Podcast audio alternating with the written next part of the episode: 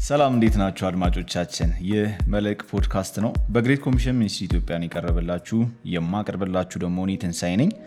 ዛሬ አንድ እንግዳ ይዤላችሁ መጥቻለሁ። መሰረት ከበደ ትባላለች። ባለትዳርና የአምስት ልጆች እናት ናት። ላለፉት 22 ዓመታት በግሬት ኮሚሽን ሚኒስትሪ ኢትዮጵያ ውስጥ ታገለግል ቆይታለች። ካለፉት 13 ዓመታት ጀምሮ ደግሞ በቤተሰብ ማማከር አገልግሎት ውስጥ ለማሰልጠን የሚረዱ material ኦችን በማዘጋጀት ስልጠናዎችን በመስጠትና በማማከር እያገለገለች ትገኛለች። ከባለቤቷ ጋር በመሆን የቅድመ ጋብቻ ጥያቄዎችና መልሶቻቸው የሚል መጽሐፍ ጽፈዋል በ2002 ዓ ም ከእርሷ ጋር እንግዲህ ስለ ፍቅር ምንነትና ትርጉም እናወራለን። በጣም እንደምትጠቀሙበት ተስፋ አደርጋለሁ። አብራችሁን ቆዩ።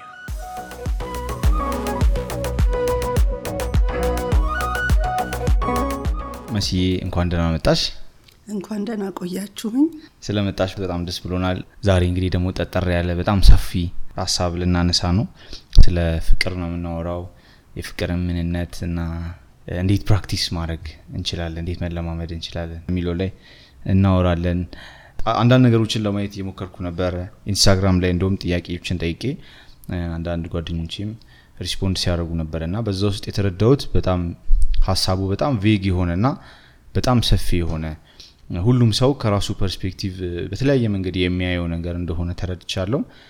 በተለይ በእኛ ዘመን ደግሞ በዚህ በ postmodernism በጣም abuse የተደረገ ነገር ይመስለኛል። ፍቅርን ወደ lust ነት የመውሰድ ነገር አለና በዚህ issue ላይ ለማውራት የሚያሰብ ነው። ከዚህ አንጻር ነው እንደ ክርስቲያን ፍቅር እንዴት ነው መተርጎም ያለብን፣ እንዴት ነው define ማድረግ ያለብን የሚለው ላይ ነው የምናወራው። እንግዲህ መሲ ፍቅርን እንዴት define ማድረግ ይገባናል? እንዴት define እናድርገው? ትንሱ እንደተናገርከው ፍቅር የሚለው ቃል በሶስት ፊደል የተጠቃለለ ቢሆንም ግን ከውቅያኖስ ይልቅ የሰፋ የጠለቀ ተመንዝሮ የማያልቅ ሰፊና ትልቅ ሀሳብ ነው።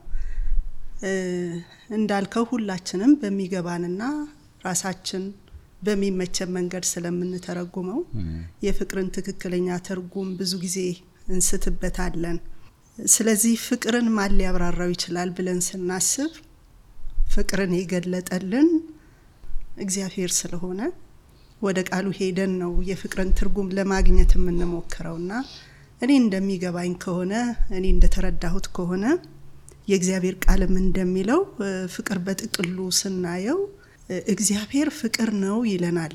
የእግዚአብሔር ቃል አንደኛው ዮሐንስ ምዕራፍ አራት ቁጥር ስምንትና አስራ ስድስት ላይ እግዚአብሔር ፍቅር እንደሆነ ይናገራል። እንግዲህ እንደምታውቀው ፍቅር እግዚአብሔር ዓለማትን ሁሉ ካለመኖር ወደ መኖር ያመጣ። የሁሉ ፈጣሪና ገዢ ከፈጠረው ፍጥረት በላይ የሆነ ልንወስነውና ልንገድበው የማንችል እጅግ ትልቅ አምላክ ነውና። ግን ወደኛ እንዴት መጣ፣ እኛን እንዴት ኮሚኒኬት አደረገን? ስንል ከዘፍጥረት ምዕራፍ አንድ ጀምሮ ስንመለከት እግዚአብሔር ሰውን በፍቅር ወደ ራሱ እንዳስጠጋው እናያለን። ዓለማትን ሁሉ ሲፈጥር ይሁን እያለ ነው የፈጠረው። ዘፍጥረት ምዕራፍ አንድ ላይ ስንመለከት ግን ሰውን እንዴት እንደፈጠረው እንደሰራው ሲናገር ደግሞ በእጁ እንዳበጀው የሕይወትን እስትንፋስ እፍ ብሎ ራሱን እንዳካፈለው ይናገራልና ፍቅር ለእያንዳንዳችን በሚገባን መንገድ እግዚአብሔር ፍቅርን ገልጦልናል።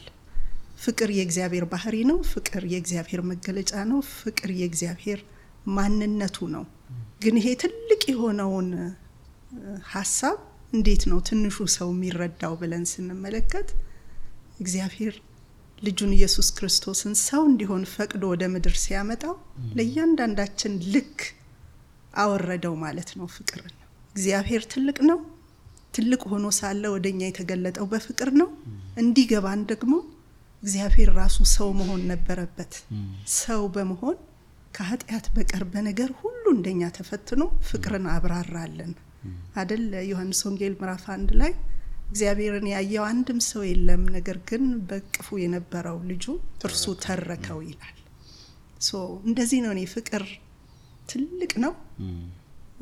በኤፌሶን ምዕራፍ ሶስት ላይም እንደዚህ ይላል፣ ከመታወቅ የሚያልፍ ነው፣ ጥልቀቱም ስፋቱም ከፍታውም ርዝመቱም ከመታወቅ የሚያልፍ የሆነውን ፍቅር ትረዱ ዘንድ ታውቁ ዘንድ በርቱ ብሎ መጽሐፍ ቅዱስ ያበረታታናል። እና በጣም ሰፊ ነው፣ ግን ደግሞ ከኛም እንዳይገባን የተሰወረም አይደለም፣ በልካችን ወርዷል።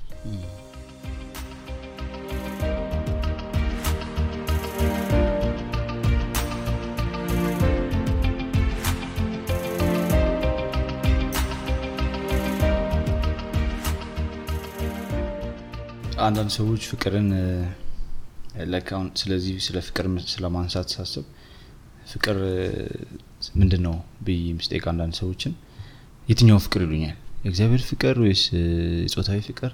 እና ስለሱ መከፋፈል ምን ትያለሽ ራሱ ፍቅርን define ማድረግ አይቻልም ወይ?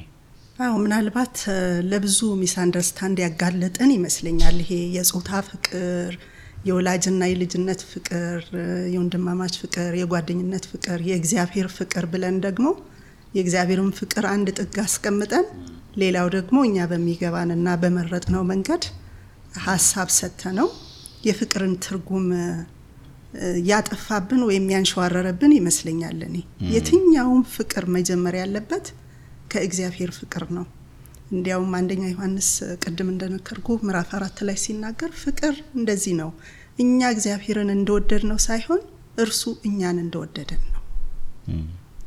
ፍቅርን ያስረዳበት መንገድ እግዚአብሔር እኛን በወደደበት መንገድ ነው እና ይሄ ከእግዚአብሔር ለሰው የሆነው ፍቅር መሰረታችን ካላደረግ ነው የጾታ ፍቅር የወንድም ፍቅር ብለን ስንከፋፍል አጋፔ የሆነውን የእግዚአብሔርን ፍቅር አንድ ኮርነር ላይ ያስቀምጠን ለራሳችን ሌላ ፍቅር የሚባል ነገር የመሰረተን አይነት ይመስለኛል አሁን ላይ ሳስበው።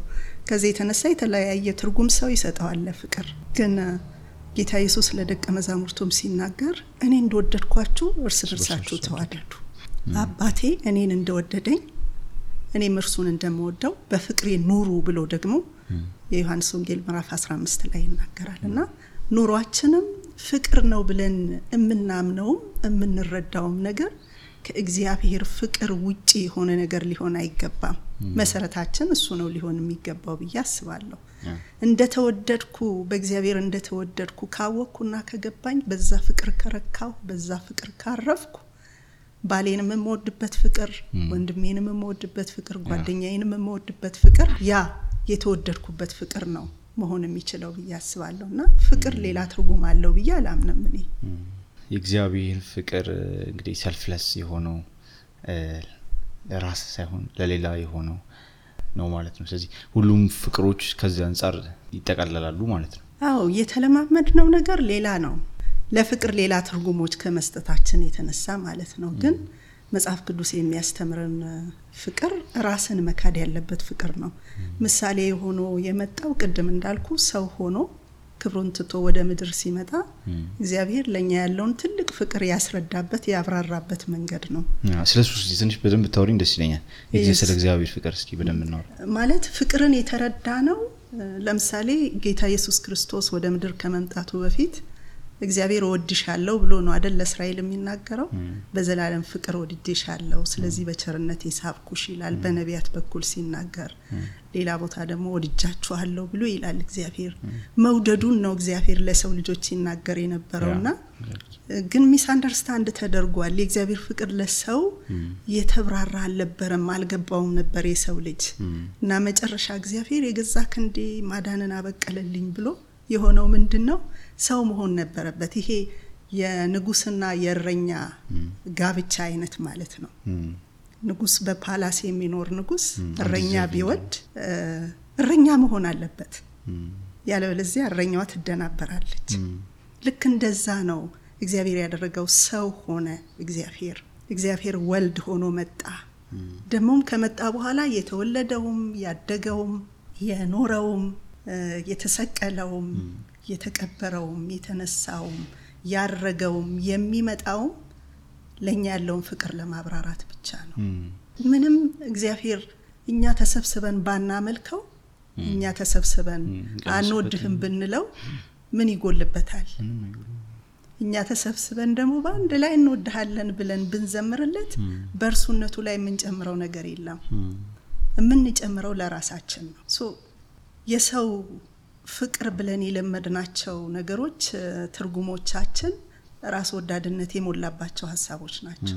የእግዚአብሔር ፍቅር ግን ፈጽሞ ከዚህ የተለየ ነው እና በተቃራኒ ጾታ መካከል ሊኖር የሚገባው የሪሌሽንሽፕ ፍቅር ቢሆን የጓደኝነት ፍቅር ቢሆን የወላጅነትና የልጅነት ፍቅር ቢሆን ሁሉም ፍቅር በእግዚአብሔር ፍቅር ውስጥ የተጠቀለለ የተለወሰ ከዛ የሚነሳ መሰረትም ያለው ሊሆን ይገባል ማለት ነው። በጣም ደስ ይላል። እኔም ሳስበው እግዚአብሔር ፍቅር ሁል ጊዜ ያስገርመኛል። በጣም አንዲዘርቪንግ የሆነ በጣም ሰልፍለስ የሆነ አይነት ፍቅር ነው እና አፈቀርን ስንል ወይም ሰውን ስንወድ በዛ ፍቅር መውደድ አለብን የሚለው ሀሳብ በጣም የሚያስገርምም ነው፣ ከባድም ነው። ዋጋ ያስከፍላል። ለምሳሌ በአንድ ወንድና በአንድ ሴት መካከል ፍቅር ተመሰረተ ስንል ወንዱ ሴቷን ሲያፈቅር አትራክት የሆነባት ስሜቱን ደስ ደስ ያሰኘችው ስለሆነ ሴቷም እንደዛው ስለሆነ ያንን ስሜታቸው ያረፈበትን ነገር የራሳቸው ለማድረግ ነው ብዙ ጥረት የሚደረገው። እንደ እውነቱ ከሆነ ግን ፍቅር ሰጪ ነው። ፍቅር መስጠት ወይም መሰጠት ነው እንጂ ፍቅር ለማግኘት የሚደረግ ስሌት አይደለም። መጽሐፍ ቅዱሳዊው ፍቅር፣ እውነተኛው ፍቅር አሳዳጅና ተሰዳጅ አንሆንም። እውነተኛው ፍቅር ውስጣችን ካለ ለዛ ላፈቀርነው ሰው ለምንወደው ሰው ጥቅም ነው ራሳችንን የምንሰጠው። sacrifice አለበት እዚህ ውስጥ መስዋዕትነት አለበት እና ቀላል ነገር አይደለም። እግዚአብሔራዊ ፍቅር ግን ደግሞ የማይቻል አይደለም። የምንችልበትም አቅም በውስጣችን እግዚአብሔር አስቀምጧል። ስለዚህ ፍቅር አንዳንዴ በ relationship ውስጥ እንኳን እንደምናየው የምንወደውን ሰው ወይም የሳበንን ሰው ለእኛ ማድረግ ብቻ ሳይሆን ለዛም ሰው ምርጫ እድል መስጠት ነው ማለት ነው። እውነት ነው፣ እውነት ነው።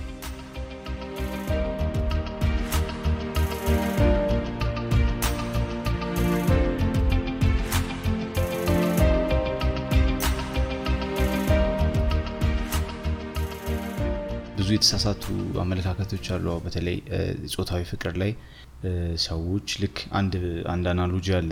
አንድ አሳ በጣም የሚወድን ሰው ብንመለከት ራሱን ነው የሚወደው ወይስ ለአሳው comfort፣ ለአሳው መኖር፣ ለአሳው ምቾት ነው ወይስ ደግሞ አሳውን ወስዶ ጠብሶ በልቶ ለራሱ የሚያገኘው እርካታ ነው? በሁለቱ መካከል ያለ vague አለ እና ብዙ ብዙ በእኛም generation ላይ የሚታየው እሱ ይመስለኛል። የምንወደውን ሰው የመረጥነውን ሰው ለእኛ ማድረግ ነው ፍቅር የሚመስለን እና እሱ ላይ ትንሽ ብትይ ደስ ይለኛል። ይሄ በተለይ ስለ ፍቅር ያሉ የተሳሳቱ አመለካከቶች ላይ የተወሰነ ብታወሪ ደስ ይለኛል። በየዘመናቱ የነበሩ ሰዎች ለፍቅር የሰጡት የራሳቸው ትርጉም አላቸው። ብዙዎች ዘፍነውለታል፣ ዛሬም ይዘፈንለታል እንደምታውቀው። ግን የሚዘፈንለት ፍቅር ምንድን ነው ብለህ ስትፈትሸውና ስታየው ራስ ወዳድነት የሞላበት እንጂ ሳክሪፊሻል የሆነ ፍቅር አይደለም። ወይም እግዚአብሔራዊ ፍቅር ወይም እግዚአብሔር በሰው መካከል ሊያየው የሚፈልገው አይነት ፍቅር አይደለም። ግን በተሳሳተ መንገድ ፍቅር እውር ነው እስከ ማለትም ተደርሷል። ግን ፍቅር እውር አይደለም። ፍቅር አይናማ ነው። ፍቅር በደንብ ያያል እና ለዛ ለወደደው ሰው ለምሳሌ እኛ እግዚአብሔርን እንደወደድ ነው አይደለም ፍቅር እግዚአብሔር እንደወደደን ሲል ፍቅርን በተግባር ስላሳየን ነው። እኛ ግን ብዙ ጊዜ እግዚአብሔርን ራሱን እንከደዋለን እኮ። እግዚአብሔር እኮ እስራኤል ይሁዳ ከድተውት ከድተውኛል ብሎ ሐዘኑን የገለጠበት ቦታ ብዙ አለ። ለምንድን ነው እግዚአብሔር ሰውን የወደደው ብለን ስንል ብዙ ጊዜ እንድናመልከው ስለሚፈልግ ነው። የሆነ ጥቅም እንደሚያገኝ ይመስለናል። ግን በጣም የሚገርመው ነገር ብናመልከውም ተጠቃሚዎቹ እኛ እንጂ እግዚአብሔር አይደለም። እግዚአብሔር በማንነቱ ምንም የሚወድቅለት የሚጨመርለት ነገር የለም። እኛም አንድን ሰው እንወደዋለን ስንል ለዛ ሰው የምንጨምረው ነገር ለዛ ሰው ለመኖር ለዛ ሰው ራሳችንን ለመስጠት ለዛ ሰው ዋጋ ለመክፈል ራሳችንን አሳልፈን ራሳችንን ክደን ለመስጠት ካልሆነ በስተቀር አስቸጋሪ ነው የሚሆነው። ለምሳሌ በመጽሐፍ ቅዱሳችን ዮናታንና ዳዊትን ታስታውሳቸዋለን። ዮናታን የሳውል ልጅ ነው፣ ንግስና የሚጠብቀው ሰው ነው። ግን ዳዊትን ባየ ጊዜ በቃ ነፍስ አልቀረለትም። ነፍሱ በዳዊት ታሰረች ይላል። የነፍስ ስራት ማለት ነው ፍቅር ማለት። የነፍስ ስራት ማለት ምን ማለት ነው? ነፍስን ስለ ሌላው አሳልፈው መስጠት መቻል ማለት ነው። ዮናታን ራሱንም ያለውንም ሊኖረው የሚገባውንም ሁሉንም ለዳዊት አሳልፎ ሰጠ። ፍቅር እንደዚህ ነው መብራራት ያለበት። ይሄ የጓደኝነት ፍቅር ነው ብለን አንድ ጥግ የምናስይዘው ነገር አይደለም። በተቃራኒ ጾታ መካከልም የዚህ አይነት ፍቅር ሊኖር ይገባል። አንዳንድ ጊዜ ሰዎች አንዷን ሴት ወድጃለሁ ወይም አንዱን ወድጃለሁ ሲሉ እስከ ማጥፋት እኮ ድረስ ነው የሚሄዱት። ለእኔ ካልሆነች በምድር መኖር የለባትም። እኔን የማታገባኝ ከሆነ በህይወት ላያት አልፈልግም። ይሄ ፍቅር አይደለም። ይሄ ራስ ወዳድነት ነው።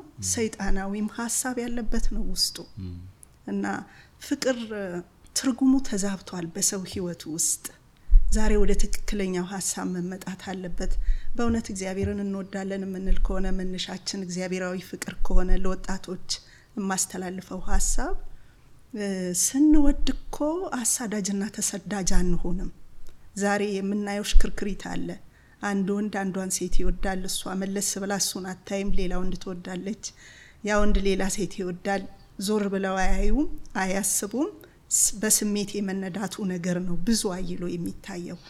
ግን እግዚአብሔራዊ ፍቅር በእውነት በልባችን ሲነግስ በመጀመሪያ የእግዚአብሔር ፍቅር ያረካን ሰዎች እንሆናለን። በሌላ ለመወደድ አንስገበገብም። እግዚአብሔር እንደወደደው የገባው ሰው ያረፈ ሰው ነው።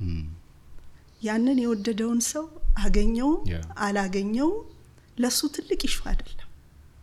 በእግዚአብሔር ፍቅር የረካ ሰው ያረፈ ሰው የተረጋጋ ነው እና እግዚአብሔር ሆይ ፈቃድህ ነውን? ብሎ መጠየቅ የሚችል ነው። የራሱን ስሜት የራሱን ፍላጎት ሳይሆን የእግዚአብሔርን ሀሳብ ለማስቀደም ነው። በጸጥታና በእርጋታ የሚያስበው። ዛሬ ግን እንደዚህ አይነት ሀሳብ የለም። ያው መጋለብ ነው። ወድጃታለሁ፣ የኔ ናት፣ ወድጀዋለሁ፣ የኔ ነው የሚለው ነገር ላይ ብቻ ነው focused የምንሆነው።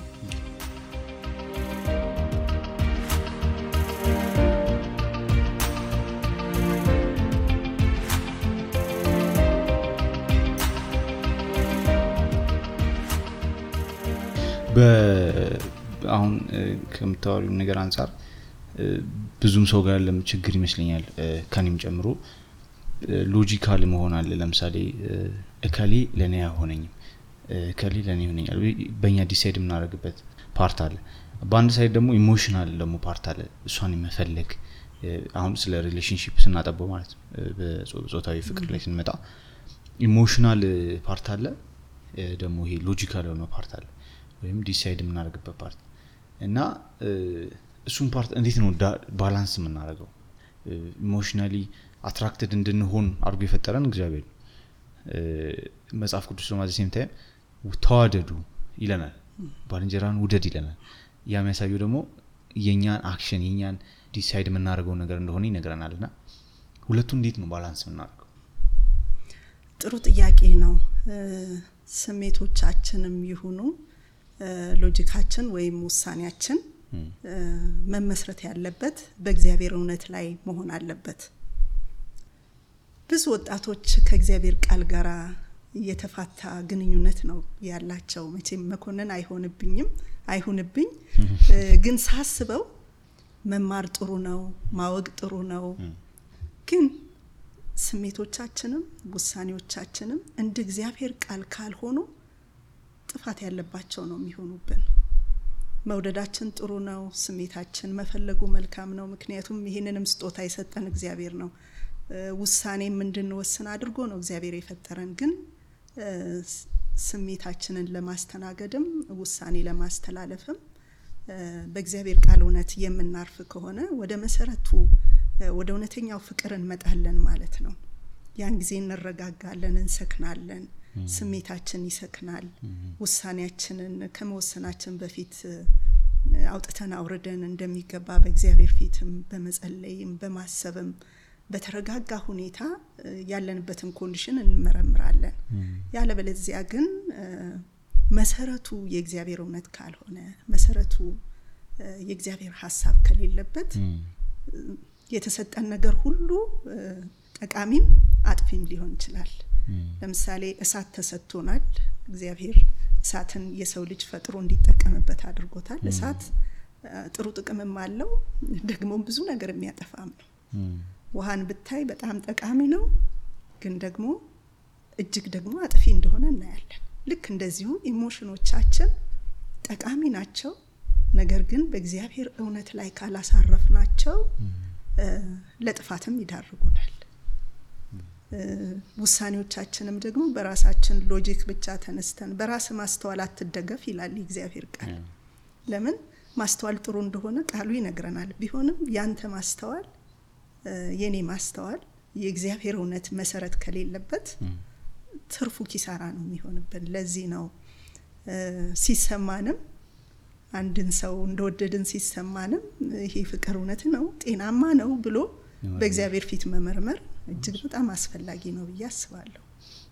በጣም ጥሩ point ነው ያነሳሽው። ያው እንደ ከ discussion ኣችን የተረዳሁት ሁሉ ነገር ዞሮ ዞሮ የሚሄደው ከእግዚአብሔር ጋር ያለን ግንኙነት ጋር ነው ማለት ነው። መጽሐፍ ቅዱስም እንደሚለው እግዚአብሔር አምላክን በፍጹም ልብ በፍጹም ሀሳብ ውደድ ይላል፣ ባልንጀራህን ውደድ ይላል። ሁለቱ ህጎች እና everything ወደዛ እንደሚሄድ feel እያረኩ ነው። እውነት ነው። ከዚህ ውጭ ትክክለኛውን ትርጉም አናገኘውማ።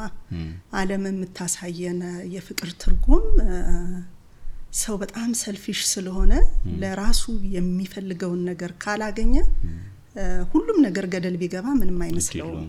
ያው ዘፈኑም ምኑም እንዳልኩ ድራማውንም ፊልሙንም ስታይ የሚያሳይህ by any means የፈለገውን ዋጋ ከፍሎ ያ ስሜት የወደደውን ሰው የራስ ማድረግ ከዛ ደግሞ ታስታውሳለህ በዳዊት ቤተሰብ ውስጥ እንዲህ አይነት ችግር ተፈጥሮ ነበር።